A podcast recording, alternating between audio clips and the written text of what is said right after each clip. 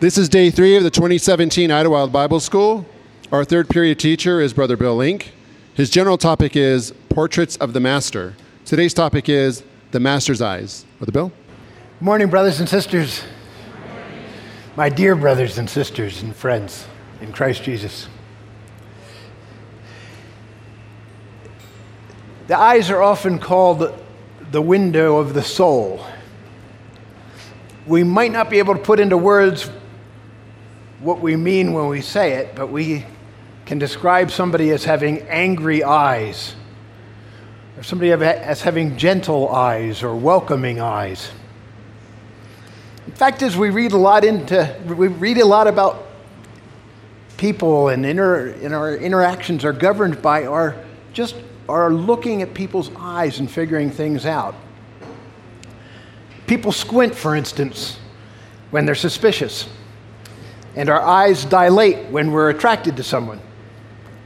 In fact, there was a study done where they took pictures of people and they just touched them up a little bit. And what they did was they, they used Photoshop or whatever to dilate the pupils.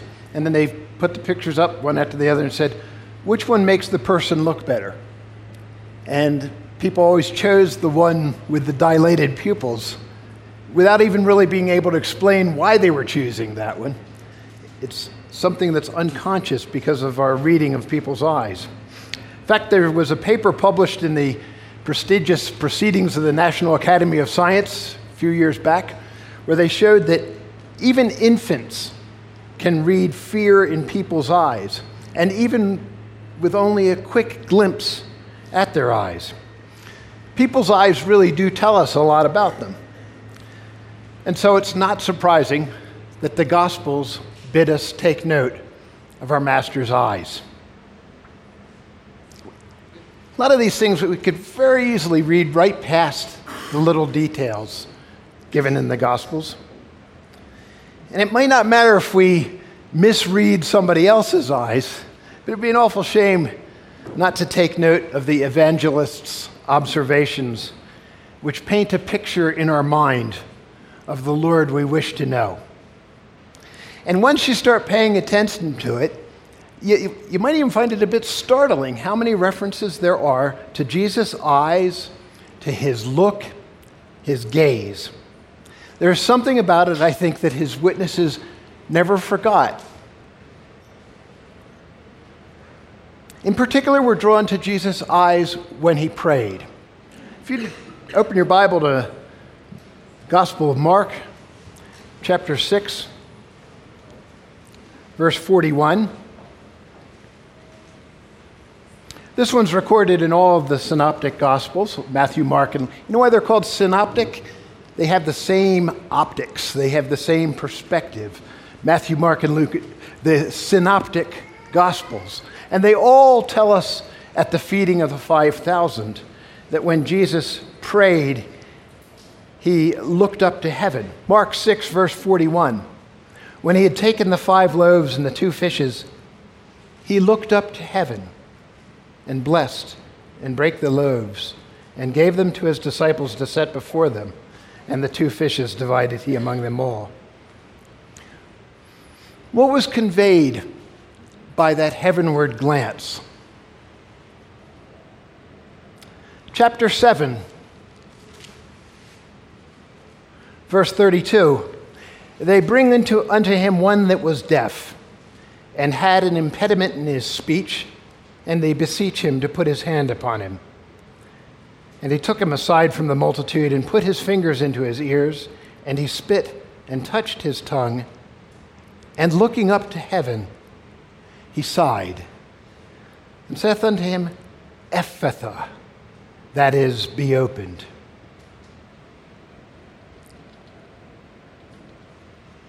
Why mention that Jesus looked up? Why did he look up? What's it teach us about him? How do we know him better by noting this?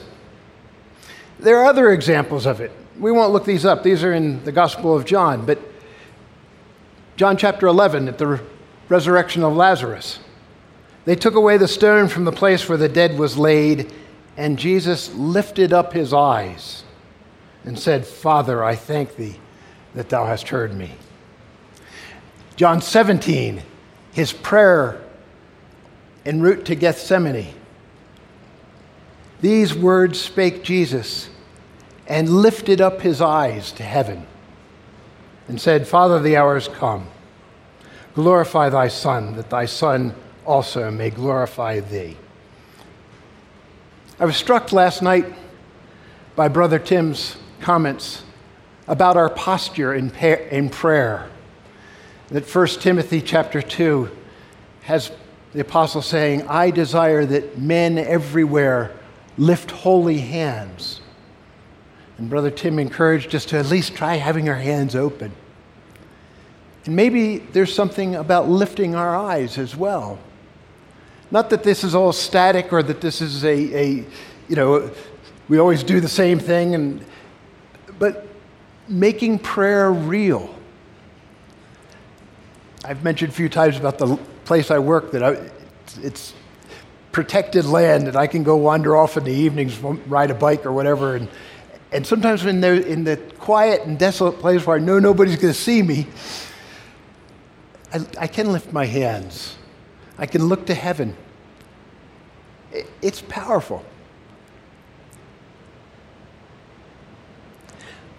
I suggested Monday that the Gospel of Matthew has draws our attention to Jesus' hands. I mean, when you look at a harmony of the Gospels, which is a great way to read the, the Gospels, is a good study. Uh, my wife, Sister Carol, did this recently where she just went through the Gospels, using the harmony of the Gospels to lay them out side by side and to notice the di- differences and the, the, the things are added. Matthew brings our attention to Jesus' hands. And similarly, and I never noticed that until I was preparing these studies, Mark draws our attention to Jesus' eyes. So in addition to the ones we've already noted, which are shared among the other Gospels, we have, for instance, Mark chapter three. Very much brings our attention to Jesus' eyes. This is the time when, when Jesus is in the synagogue and they bring a man with a withered hand.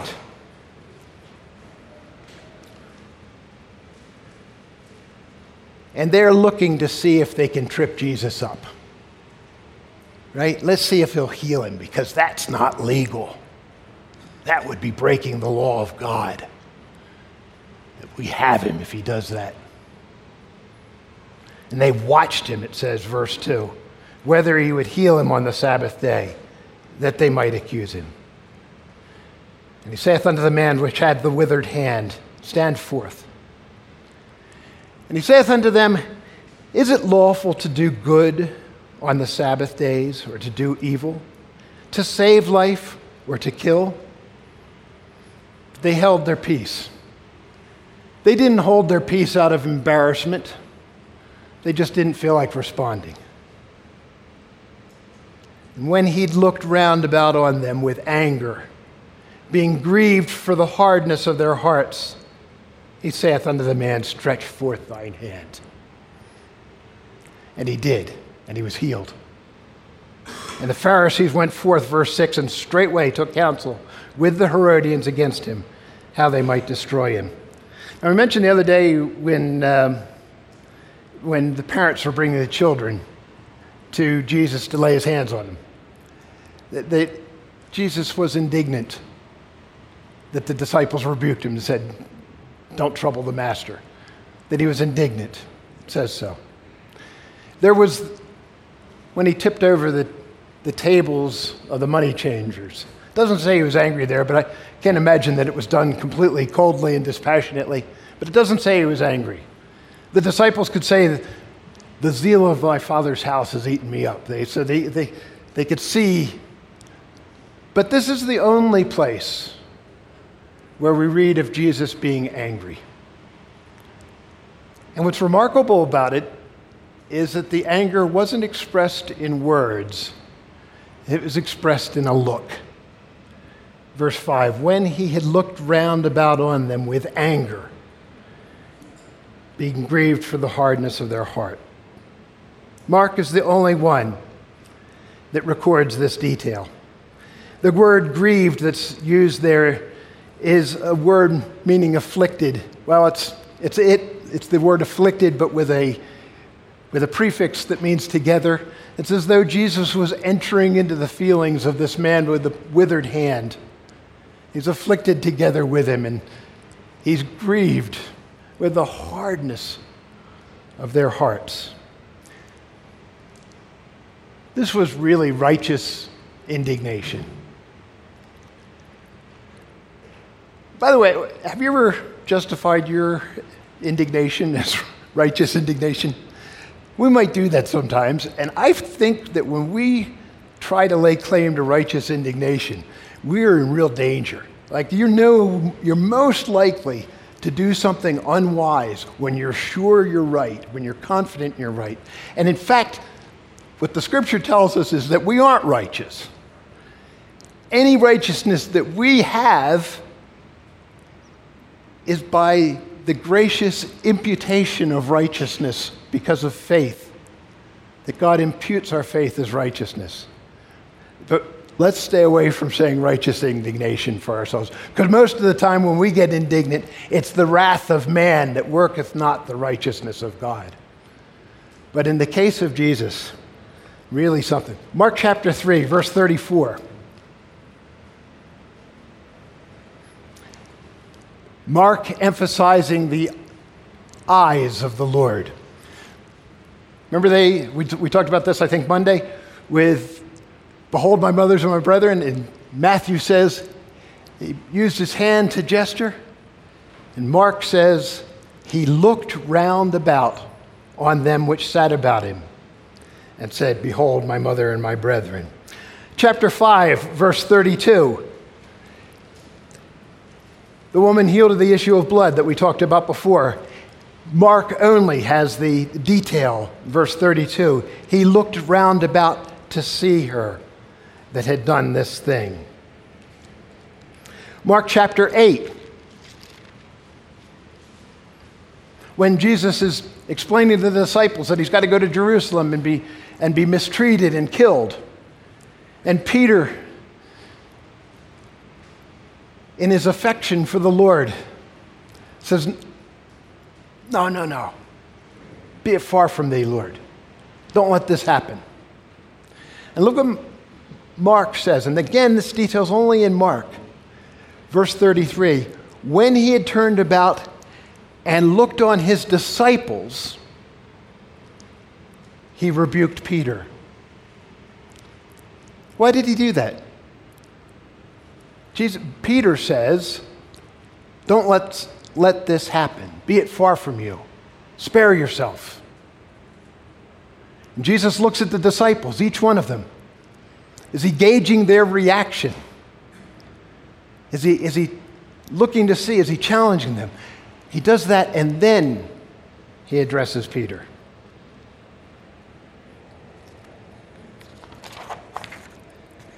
Chapter ten, well, we'll skip this one for now. This is the, the rich young man. We're going to come back to it. But that has Jesus, Mark is the only one describing Jesus' gaze. But we'll come back to that one. Mark chapter eleven. So it's over and over again that Mark brings us to consider Jesus' eyes. Mark chapter eleven has the triumphal entry into Jerusalem. Luke speaks of how he'd steadfastly set his face to go to Jerusalem, knowing what lay ahead. And he and his disciples are staying at Bethany, probably with Lazarus and Mary and Martha. All of the Gospels describe the triumphal entry, the acclamations of the crowd, which would soon be denying him. It's an emotional time for him. Just days before the crucifixion, he has wept over the city's impending fate. He's gone to the temple and healed the blind and the lame. But only Mark says this, verse eleven of chapter eleven. Jesus entered into Jerusalem and into the temple, and when he had looked round about upon all things, and now the eventide was come, he went out into Bethany with the twelve. It's an interesting, isn't that kind of an interesting description of things? Jesus went in and he had a good look around. And it doesn't say anything more than that, except us, it invites us to know our Lord and to imagine what was running through his mind as he looked around and then left and returned to Bethany.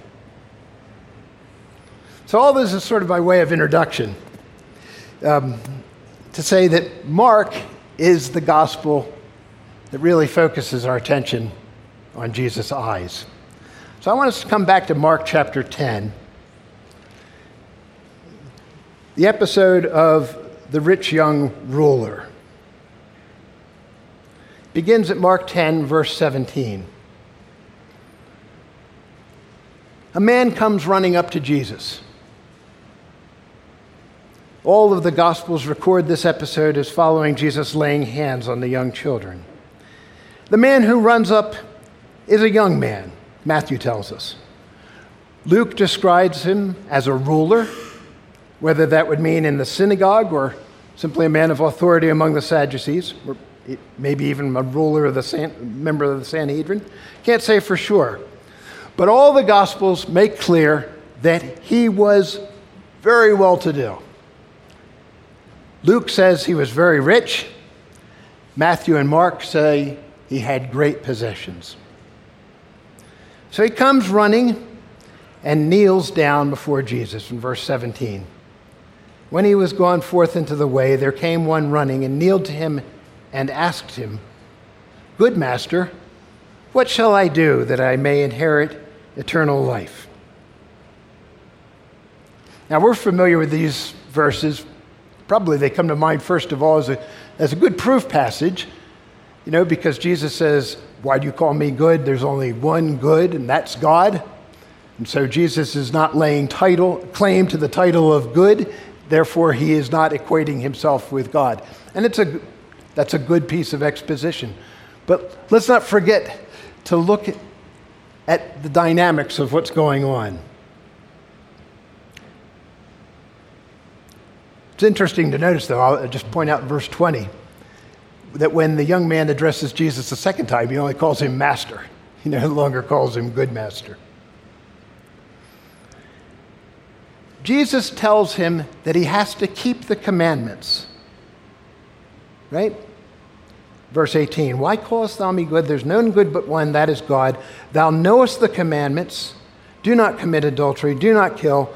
Do not steal. Do not bear false witness. Defraud not. Honor thy father and mother." And he answered him and said unto him, "Master, all these things have I observed from my youth up." Matthew adds, "What do I still lack?"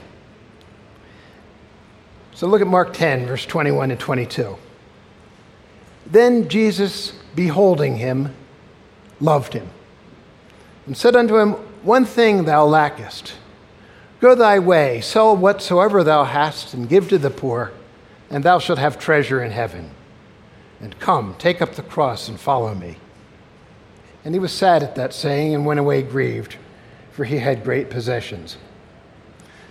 And there's, there's that remarkable passage in the Gospel of John that says, Jesus needed not that any should testify of man, for he knew what was in man. So I might be inclined, when I hear this young man say, "Well, I've kept all these things from my youth up," my first reaction would be, "Baloney, you haven't." And I might think to myself, "You're just looking for approval. You're just looking for me to give you some strokes and say, 'Hey, you've done enough. You're a good guy. Everything's okay. Don't worry about it.' Is that what you want?" But Jesus had the penetrating insight to know what was in a man and not to need the testimony of another. Like we might ask one another, "Well, what about brother so-and-so? Is he somebody that you would want to do such and such a job? Would he be capable and have the responsibility for that?" We need the testimony of others. Jesus didn't. He knew what was in a man. And so look what it says. Jesus, beholding him, loved him. Jesus' response shows he thought that this was a sincere question from the man. And notice that he says that he beheld him. The word's the word that's used in that well-known passage in Acts. Ye men of Galilee, why stand ye gazing up into heaven?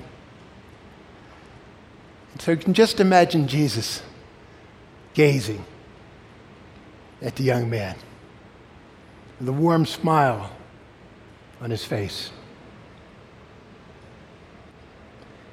He knew there was one problem the young man had.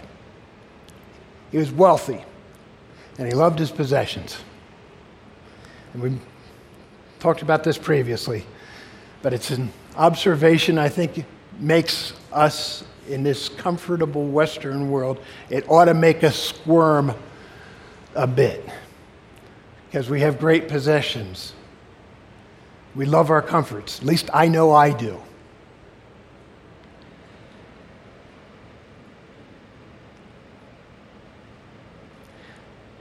I don't think Jesus' insight with the young man began with the gaze. I think he understood from the beginning when the young man said, "Good master, what good thing shall I do?" The young man had the idea most people tend to have that if we just do enough good, that God will reward us, that our, that our, our good deeds compel God's favor.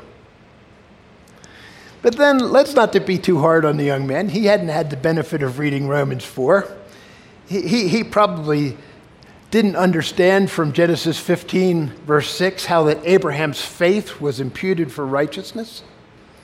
That even though, like Paul encourages us in Romans, we ought to, by patient continuance in well-doing, seek for glory and honor and immortality, that what we do does matter, that nevertheless, God's favor is a matter of grace and not debt. So Jesus sets out to teach this young man. That's why it was necessary for him to correct him and for calling him good master.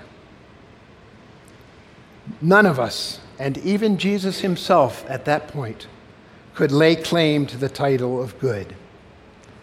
And that really should have answered the young man's question of what good thing he should do. Jesus was the teacher, and this was his opportunity to teach. Thou knowest the commandments. And the young man answers, I've, I've kept all them since my youth up. And I suspect that there was something in the man's tone that suggested he knew that even then he hadn't done enough, that he kind of did understand. There was a feeling of something lacking. And Jesus calls him to complete dedication. One thing thou lackest.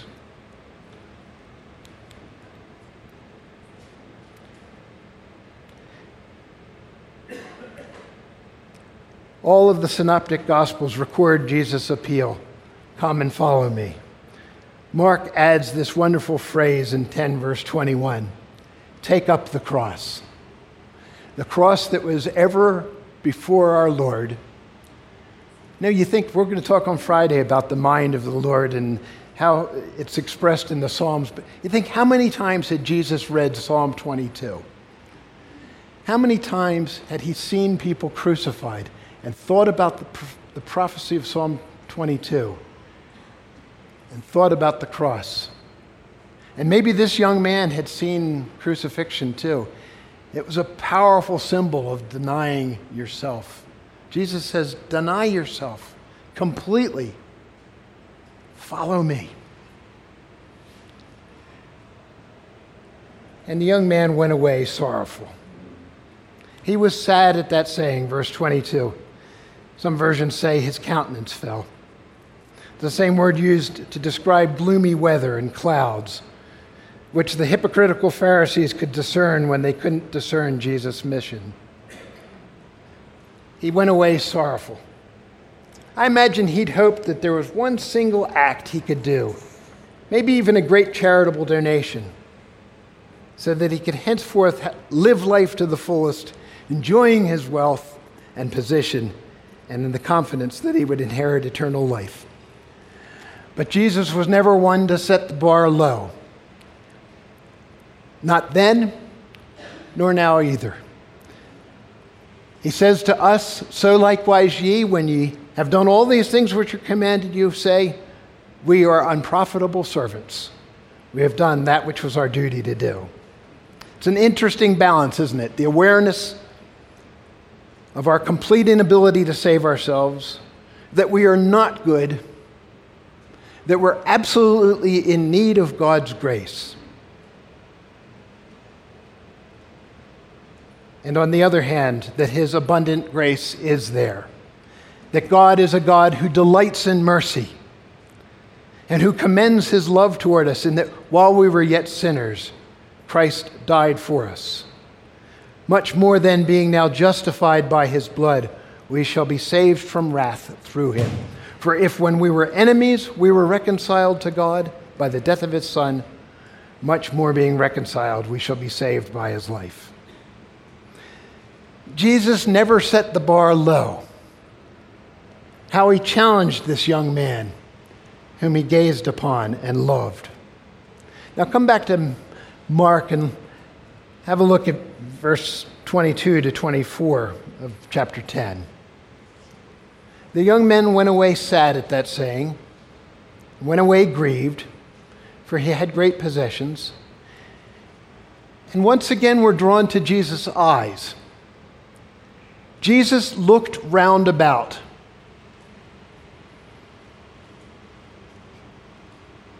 He looks round about, and he says to his disciples, "How hardly shall they that have riches enter into the kingdom of God?" I'm guessing that it was incredulity that he saw in the eyes of his disciples. They thought that wealth was a sign of God's favor.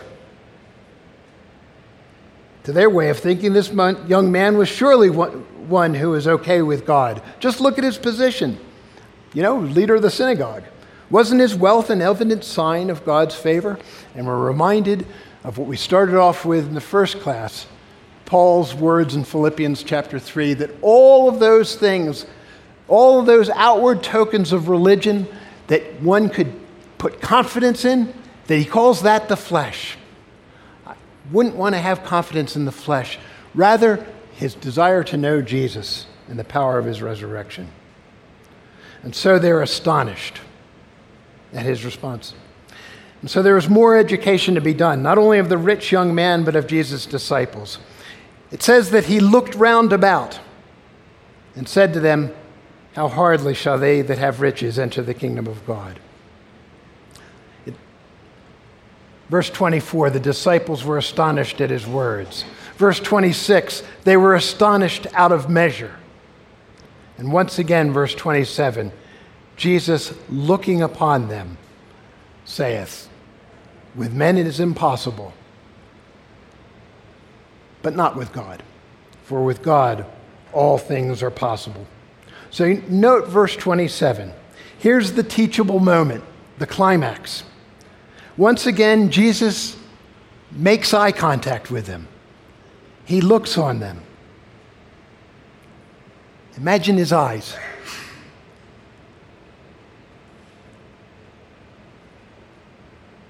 Matthew and Mark conclude this episode with Peter's question. "Behold, we've forsaken all and followed thee. What shall we have, therefore?" I imagine that Peter was feeling kind of deflated. Was Jesus saying that all that they could give counted for nothing? And Jesus' answer is reassuring. He wasn't the high, the hard man who sets impossible standards. Rather, he says, Mark ten, verse twenty-nine, "Verily, there's no man that hath left house or brethren or sisters or father or mother or wife or children or lands for my sake and the gospel's. But he shall receive an hundredfold now in this time, houses and brethren and sisters and mothers and children and lands, with persecution, and in this world, in the world to come, eternal life." God is not unrighteous to forget our work and labor of love, which we show in his name. And we have a taste of the blessings that God has in store for us here at Bible School, receiving a hundredfold now. And so I, I urge us all to, to mingle, mix, get to know one another. Those, we tend to know certain people and be more comfortable talking. Get to know the hundredfold that the Lord has given us now. There's a couple other references to Jesus' eyes in other Gospels that I just want to make quick passing reference to. One of them is the feeding the five thousand.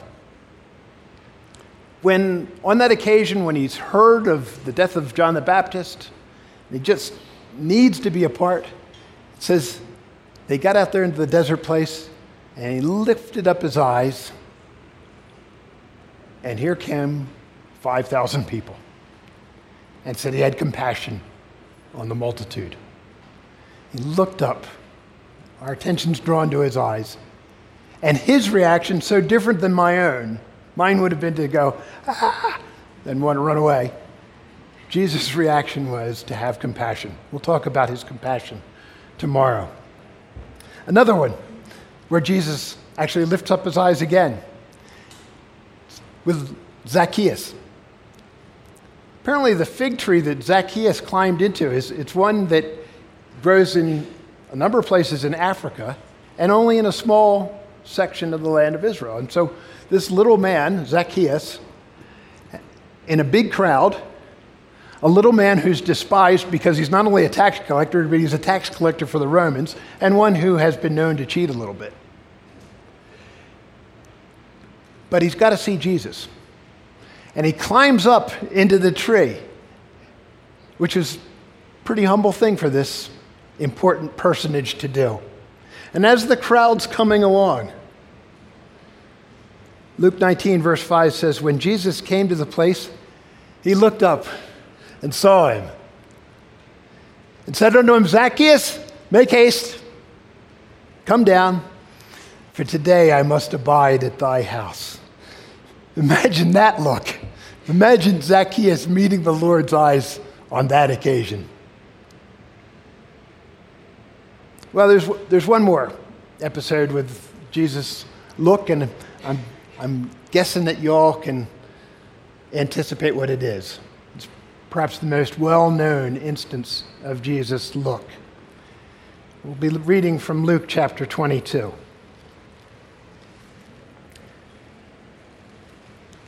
It's right at the end of Jesus' ministry. It's just before the crucifixion. It's that time in the courtyard of Caiaphas when Peter denied his Lord. Now, when we try to put ourselves into the experience of the Gospels, Peter must have thought, the Lord is acting very strangely. Talk, all this talk about suffering and dying, saying that the disciples are going to abandon him. There's no way we're going to abandon you. It says, Luke twenty-two, verse thirty-three, he says, Lord, I'm ready to go with thee both into prison and to death. And Matthew and Mark says that all the, the disciples took up Peter's words. And then the things that happened overnight. The vigil in the garden, with Jesus so distracted, sore amazed, very heavy, it says in Mark fourteen. He'd asked Peter and, and James and John to stay awake with him, but they were so exhausted from the previous day's exceeding busyness that they just couldn't stay awake. And Jesus had come to them, and it, and it seems to me that he was surprised when he says to him, couldn't you stay awake one hour? This is one of a couple episodes that when you read it as allowing f- for Jesus to be surprised by something, it sort of adds a dimension. The other one is when Judas shows up. Jesus knew about Judas. He knew what kind of man he was. Judas there at the Last Supper, and Jesus knew, and he says, what they'll do is do quickly. And Judas goes out, and it was night. It was the dark situation. Judas, Jesus knew all about that. And yet, when Judas shows up with the band of people,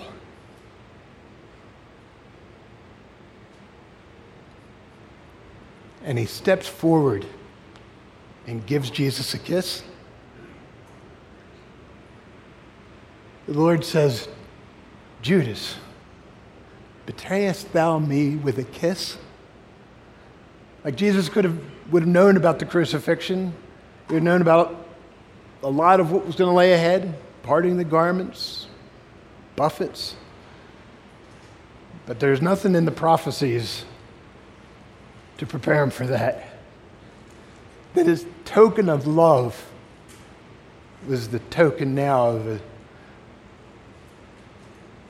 denial, rejection, the infamy of it. And it's almost like we read Jesus' words, betrayest thou me with a kiss? Man of sorrows and acquainted with grief.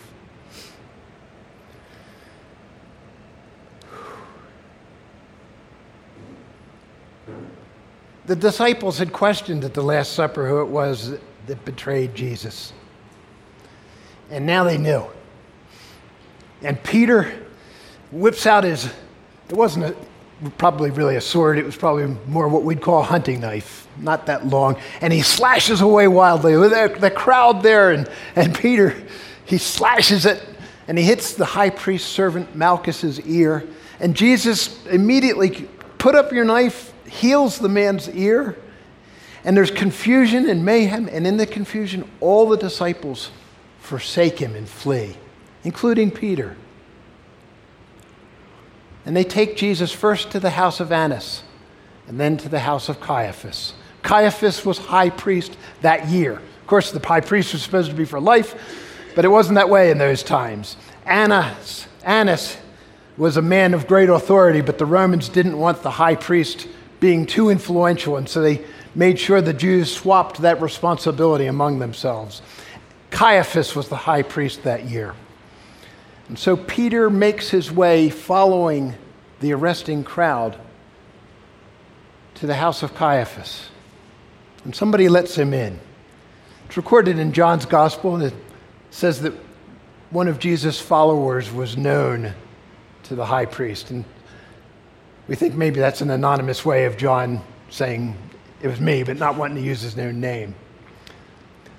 That explanation doesn't really convince me. I, I'm, I think more likely it was maybe Nicodemus or, or Joseph of Arimathea um, that would have been known of the high priest. John was a humble fisherman. Why would he have been known to him? But it doesn't matter. One way or another, Peter gets in the door.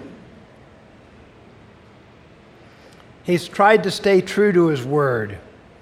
He's followed the crowd that arrested Jesus all the way to the house of Caiaphas, and is watching the proceedings from a distance. And the denials come. So easily, but so understandably. The first time, it was the young woman who had admitted him. And she said, you're not also one of his disciples, are you? And that made him, no, no, no, not me. Then as Peter attempted to warm himself, so chilly that he was willing to risk being found out. One of the, one of the Gospels says it, they lit a fire because it was cold. And you say, well, why else would they light a fire? Because it was cold. It's just like John's, it was night. This was cold. And Peter's there at the fire, attempting to warm himself. Maybe it was being in Caiaphas' house. Maybe it was after having wounded Malchus that Peter was afraid and wanted to be anonymous. As he made his third denial, that time panicking and backing up his words with a curse. In other words, saying, the Lord strike me dead if I know him. The Lord turned and looked upon Peter. Luke twenty-two, verse sixty. Peter said, Man, I know not what thou sayest. And immediately while he yet spake, the cock crew. And the Lord turned and looked upon Peter. And Peter remembered the word of the Lord, how he had said unto him, Before the cock crow, thou shalt deny me thrice. How do you imagine that look from across the courtyard? Jesus was a, a man of sorrows and acquainted with grief.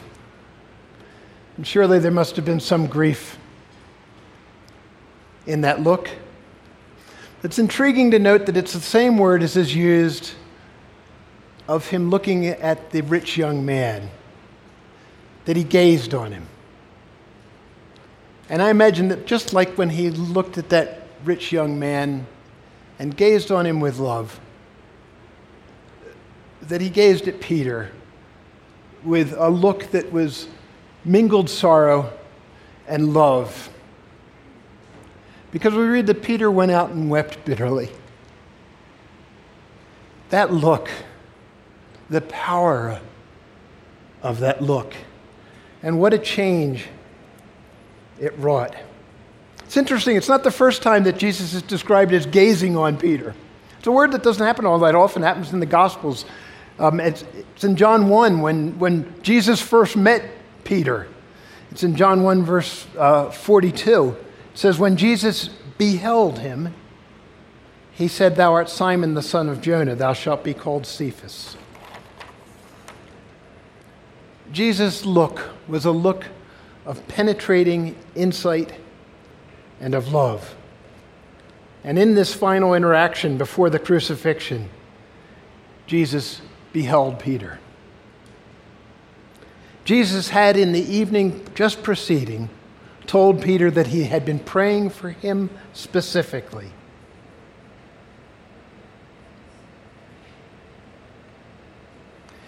We read it yesterday in Hebrews chapter four, verse thirteen,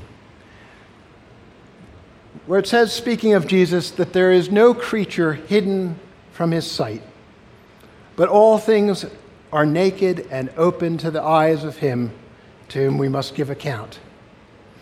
And in the apocalypse, the Lamb of God is portrayed as having seven horns and seven eyes, which are the seven spirits of God sent forth into all the earth. Surely our Lord sees and knows. He is alive. He understands. He cares. He exhorts. Like Peter, there's times where we deny our Lord. We love him, but we have so much to learn.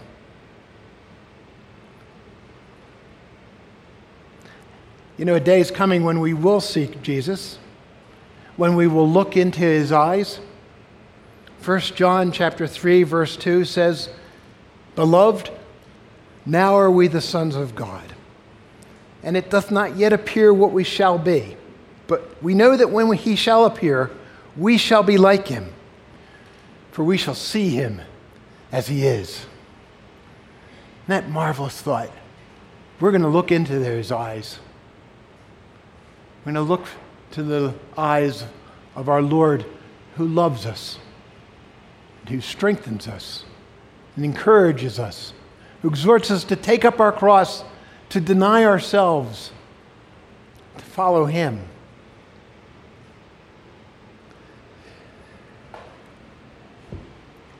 So there's a hymn that I'd like us to conclude with today that, that seems particularly appropriate, except that it's not quite.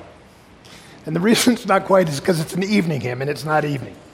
So how are we going to deal with that difficulty? One of the teens suggested that it's evening somewhere. That's that's one possible way of dealing with it. Another way is for us to pretend it's evening, or maybe we could maybe we could think of this as a metaphorical evening, that, that we're in the, the last light of Gentile darkness or something like that. But it's a hymn that I, well, there's one phrase in it that's that particularly powerful. It's hymn four hundred seven, and I'm thinking Well, all of it's marvelous for the topic we're considering this week, but I'm thinking of verse four in particular. O Savior Christ, thou too art man. Thou hast been troubled, tempted, tried. Thy kind but searching glance can scan the very wounds that shame would hide. We've all got them. The self-inflicted wounds of sin that shame would hide. And his kind but searching glance scans them and looks on us with love. Hymn number four hundred seven.